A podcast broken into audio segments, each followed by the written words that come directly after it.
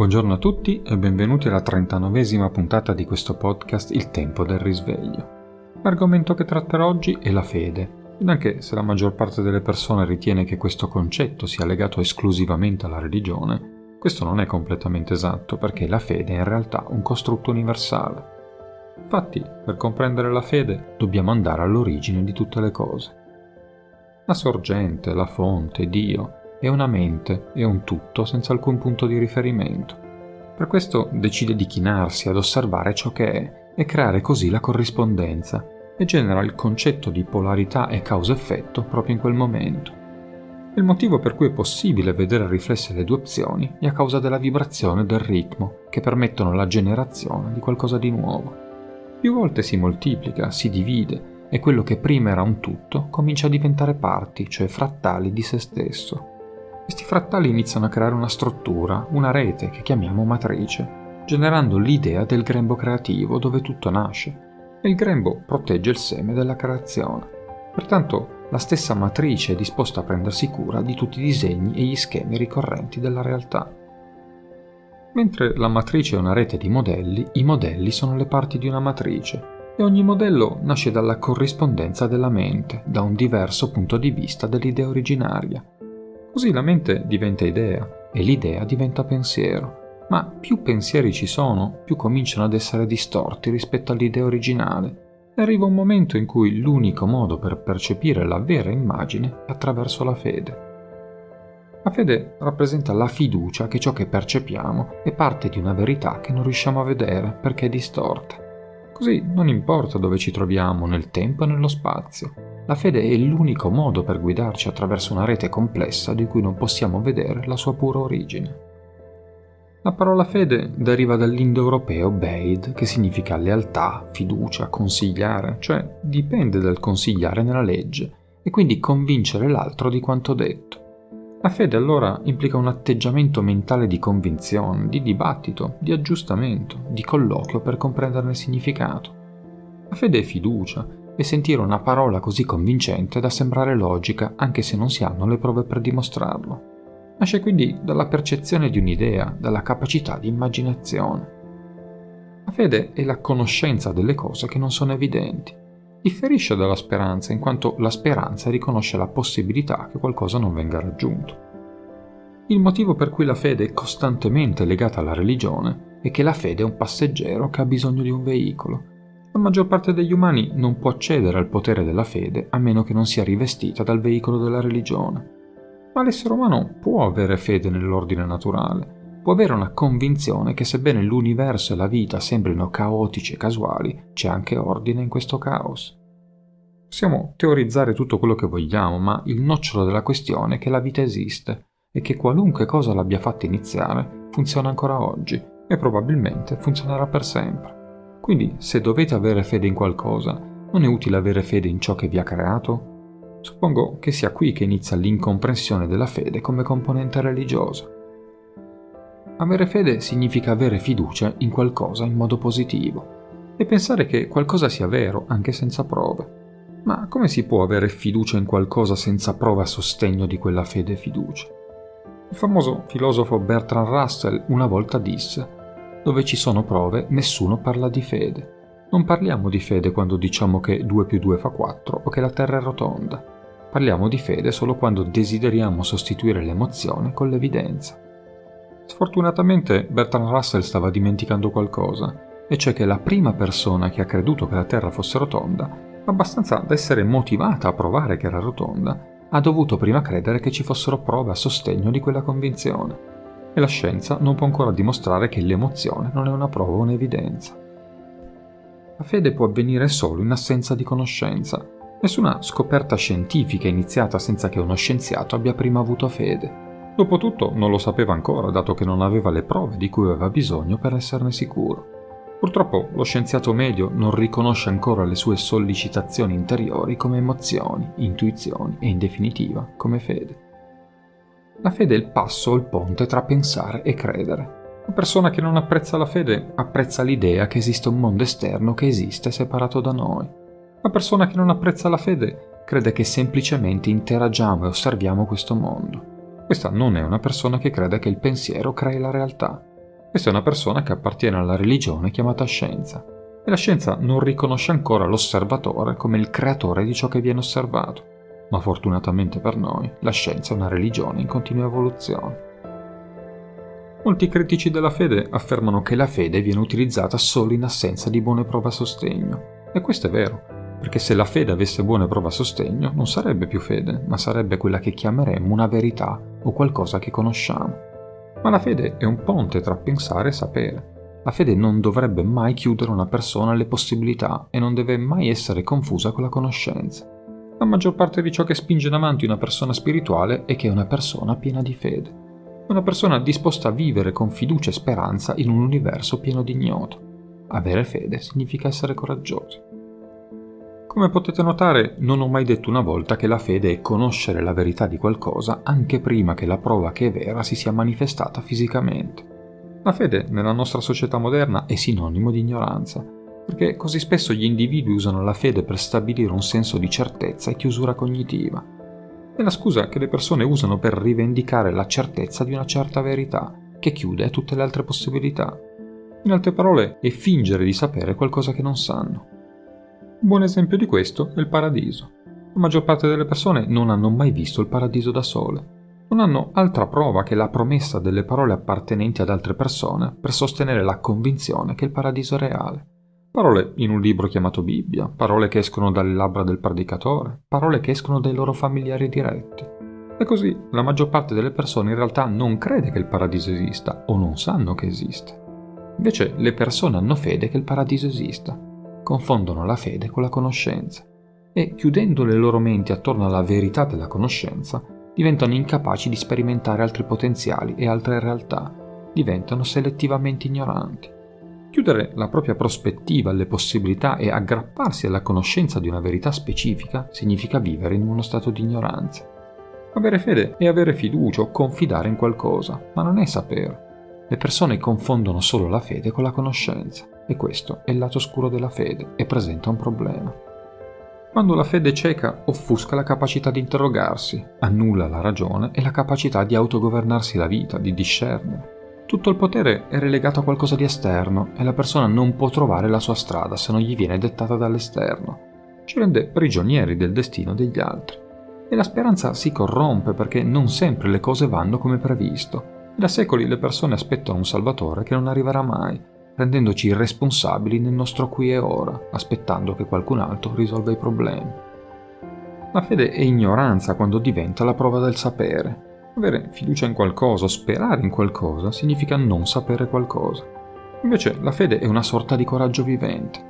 È il coraggio di camminare apertamente nel mondo dell'ignoto basato sull'emozione, sull'intuizione. L'emozione è come il legame tra la vostra anima e la vostra vita fisica. Chi ha fede è abbastanza coraggioso da seguire quel filo verso l'ignoto. Molte persone credono che la fede sia l'assenza di dubbio, ma questo non potrebbe essere più lontano dalla verità. Pensiamo che la fede sia l'assenza di dubbio solo quando confondiamo la fede con la conoscenza. Dubitare significa avere incertezza su qualcosa e la fede non può esistere in un universo di certezze, perché la certezza è sapere. La fede non è richiesta quando sappiamo le cose. E così, se il dubbio è incertezza, il dubbio è la condizione primaria e necessaria della fede. Infatti, dal punto di vista vibrazionale, l'effettiva vibrazione del dubbio non assomiglia affatto alla vera incertezza, ma piuttosto all'incredulità. È importante capire che non è salutare credere ciecamente a tutto. L'ottimismo può essere una via di fuga e anche uno stato di chiusura mentale.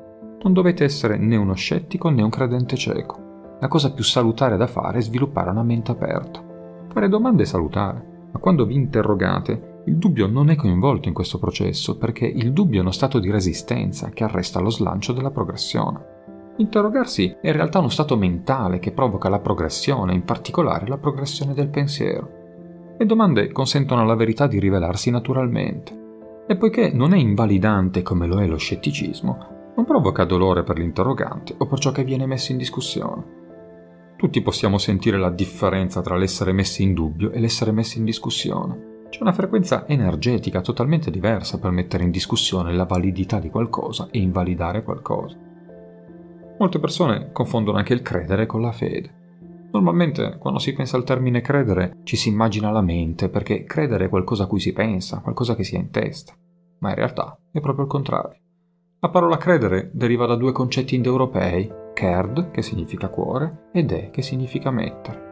Cioè, etimologicamente, credere significa mettere nel cuore. Quando passate dallo stadio della fede, della fiducia nelle cose che non vedete, delle aspettative di ciò che sarà, fate l'esperienza di ciò che avete vissuto, di ciò che sentite adesso, non attraverso la vostra mente, ma attraverso i sensi che nutrono la vostra mente. Lo percepite al tatto, al gusto, all'olfatto, alla vista, all'udito, lo registrate nelle vostre cellule e diventa parte del vostro corpo. E il più importante centro del vostro corpo, quello che nutre la coscienza organica, è il vostro cuore. Credere quindi non vive nella vostra testa, ma nel battito del vostro cuore. La parola credere ha dato anche origine alla parola credenza, che nella sua origine latina esprime il concetto di avere fede o pensare che qualcosa sia possibile. Questi concetti implicano sostenere nel tempo ciò che ci fa sentire che qualcosa si muove, che qualcosa è possibile, se lo desideriamo, vogliamo o amiamo. Se credere è un atto personale di un individuo in una specifica circostanza di tempo e spazio, la credenza è un atto collettivo che trascende il tempo e lo spazio, cioè attraversa le generazioni e va oltre l'individuo. Sono concetti che adottiamo ed ereditiamo. Tutti originiamo una credenza credendo in qualcosa che trasmettiamo alle generazioni future. Quindi, in un certo senso, siamo tutti costrutti di credenze. Nessuno può sfuggire alle credenze perché sono il risultato della percezione del mondo. Immaginate che qualcuno vi chieda di indicare il colore del cielo e di indicare quello che provate nel guardarlo. Molte persone risponderanno che il cielo è azzurro e che lo trovano ampio e aperto. Quindi nella vostra mente il colore azzurro e soprattutto quelli più chiari sarà correlato all'ampiezza e all'apertura. E quando farete guardare il cielo ai vostri figli, direte loro guarda com'è bello il cielo, guarda com'è vasto il cielo. E meravigliati dalla contemplazione, i vostri figli vi guarderanno e imiteranno l'emozione, rapportandosi naturalmente al cielo con il colore azzurro e l'immensità. In altre parole, ciò che osservo e sembra reale è qualcosa in cui credo veramente. Ma in realtà il cielo non è né vasto né azzurro. Qualcuno, non importa quanto celeste lo veda, dirà sicuramente che il cielo è blu, perché gli è stato insegnato a dire che il cielo è blu. Inoltre, il concetto del cielo non esiste, poiché ciò che si vede è solo la luce del sole rifratta sugli atomi di azoto, ossigeno e argon che si accumulano per pressione quindi, da un altro punto di vista, si potrebbe pensare che più che ampiezza sia quasi una prigione di pressione. Quindi, tutto dipende da quello che ottenete nella vostra osservazione. Ma l'emozione è quella che vi aspettate che sia. Il corpo ha bisogno della certezza che ciò che vede è così. Non è possibile spiegarlo, si può solo sentirlo. Pertanto, si basa sulla fede. Ora, potete anche sapere che il cielo che state guardando in realtà non esiste, è solo un miraggio atomico. Tuttavia non sentirete gli atomi, sentirete solo la relazione tra il vostro corpo e ciò che osservate. Sentirete solo l'emozione. E quell'emozione è quella con cui trasmettete il vostro sguardo agli altri. Lo condividete perché avete fede in esso, avete fede in ciò che vedete. Che è difficile per un essere umano accettare che nulla di ciò che vede o in cui crede esista davvero. La mente per esistere ha bisogno di punti di riferimento e di concretezza. Questo è il motivo per cui ci costringiamo a credere in ciò che vediamo e sentiamo, anche se in qualche modo, inconsciamente dentro di noi, sappiamo che non è reale. Quello che facciamo nell'essere presenti in questa vita fisica qui, sulla Terra, è già un atto di fede. Ognuno di noi è il risultato di mille credenze, non hanno solo a che fare con mandati familiari, culturali o religiosi, ma anche con la visione del mondo, cosa ci piace mangiare, cosa ci diverte, cosa ci interessa sapere. Tutto è fede. E non è male avere delle credenze, ci aiuta ad avere strumenti pregressi, non doverci costruire da zero nella visione del mondo, ci dà capacità innate di percepire. Pensate a quando in epoca preistorica gli esseri umani avevano sviluppato la capacità di cacciare i mammut per sopravvivere. Quindi l'unico modo per far sopravvivere la tribù era trasmettere la credenza che senza mammut tutti sarebbero morti, che quell'animale aveva tutto il necessario per creare vestiti, case, strumenti, era la base di tutto.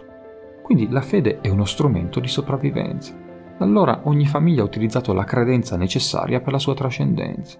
Alcuni hanno visto che solo gli uomini andavano a caccia e si è creata la credenza che solo gli uomini possono lavorare. Altri hanno visto la violenza nella loro famiglia e hanno creato la credenza che l'unico modo per generare prole o amare sia attraverso la violenza. Altri hanno visto che la fede teneva tutti insieme e hanno creato credenze religiose per rimanere in comunità. In altre parole, dobbiamo capire che le credenze che vediamo oggi come qualcosa che ci ancora e ci lega al passato, nel primo momento in cui sono emerse, sono state il modo in cui abbiamo visto che c'erano risultati positivi. e continuiamo a imitarli generazione dopo generazione perché hanno dato risultati, fino a quando non smettono di darli. Ed è allora che nasce la necessità di liberarsi dalle vecchie credenze e crearne di nuove. Le persone a cui è stato detto che solo Dio avrebbe dato loro un riparo hanno trasmesso la credenza e l'atteggiamento che Dio è l'unica cosa in grado di salvarci. E senza rendersene conto ripetono grazie a Dio, a Dio piacendo, Dio ti benedica, anche se non sono più religiosi. E quando cercano di liberarsi da questo, rompono la credenza creandone una nuova, proiettandola su alieni o insegnanti o angeli o scienza o tecnologia o arte. Ma la proiezione continua perché la credenza è pensare che qualcosa sia possibile e tutti, siano essi atei o religiosi o spirituali, naturalisti, tutti hanno la speranza che le cose si possano realizzare, che qualcosa possa accadere, cambiare e migliorare. Credono tutti. Quando una persona ha una credenza che fa male, che si ripete ed è stata identificata, ciò di cui ha bisogno è creare una nuova credenza. Purtroppo con la fede si potevano fare cose incredibili, ma sfortunatamente le cose più disastrose del pianeta sono state fatte in suo nome. Questo perché la fede è generalmente intesa come un sistema di credenze. Quindi dopo qualche tempo diventa la mia fede contro la tua fede. E questa è una ricetta per il disastro. Il conflitto nel mondo è sempre tra il credo di un uomo e quello di un altro uomo, sia all'interno della famiglia che tra le nazioni. Nel momento in cui credi in qualcosa, sei in conflitto con la credenza opposta. Puoi rimandarlo con discorsi moderati, ma il conflitto è inevitabile. Spesso le persone che intraprendono un percorso spirituale si domandano se è possibile manifestare ciò che si vuole nella vita senza credere o avere fede. La fede è corrotta all'interno del sistema umano quando non vi fidate di voi stessi. In definitiva, a causa della legge di attrazione, dovete riconoscere che il mondo in generale è un riflesso di voi. E quindi se non avete fiducia o non vi fidate di qualcosa là fuori, c'è qualcosa dentro di voi di cui non vi fidate. Quindi dovete capire di cosa di voi stessi non vi fidate e dovete imparare a fidarvi di nuovo, perché la fede è il risultato organico della fiducia in se stessi. Avere fiducia positiva e fiducia in qualcosa è il risultato della fiducia in se stessi per creare risultati positivi per se stessi. Per prima cosa potete sostituire il dubbio con la curiosità e forse potete lasciare andare il bisogno di certezza e chiusura cognitiva accogliendo lo stato di incertezza. Per fare questo potete entrare nello spazio della curiosità, che è uno stato gioioso di non sapere.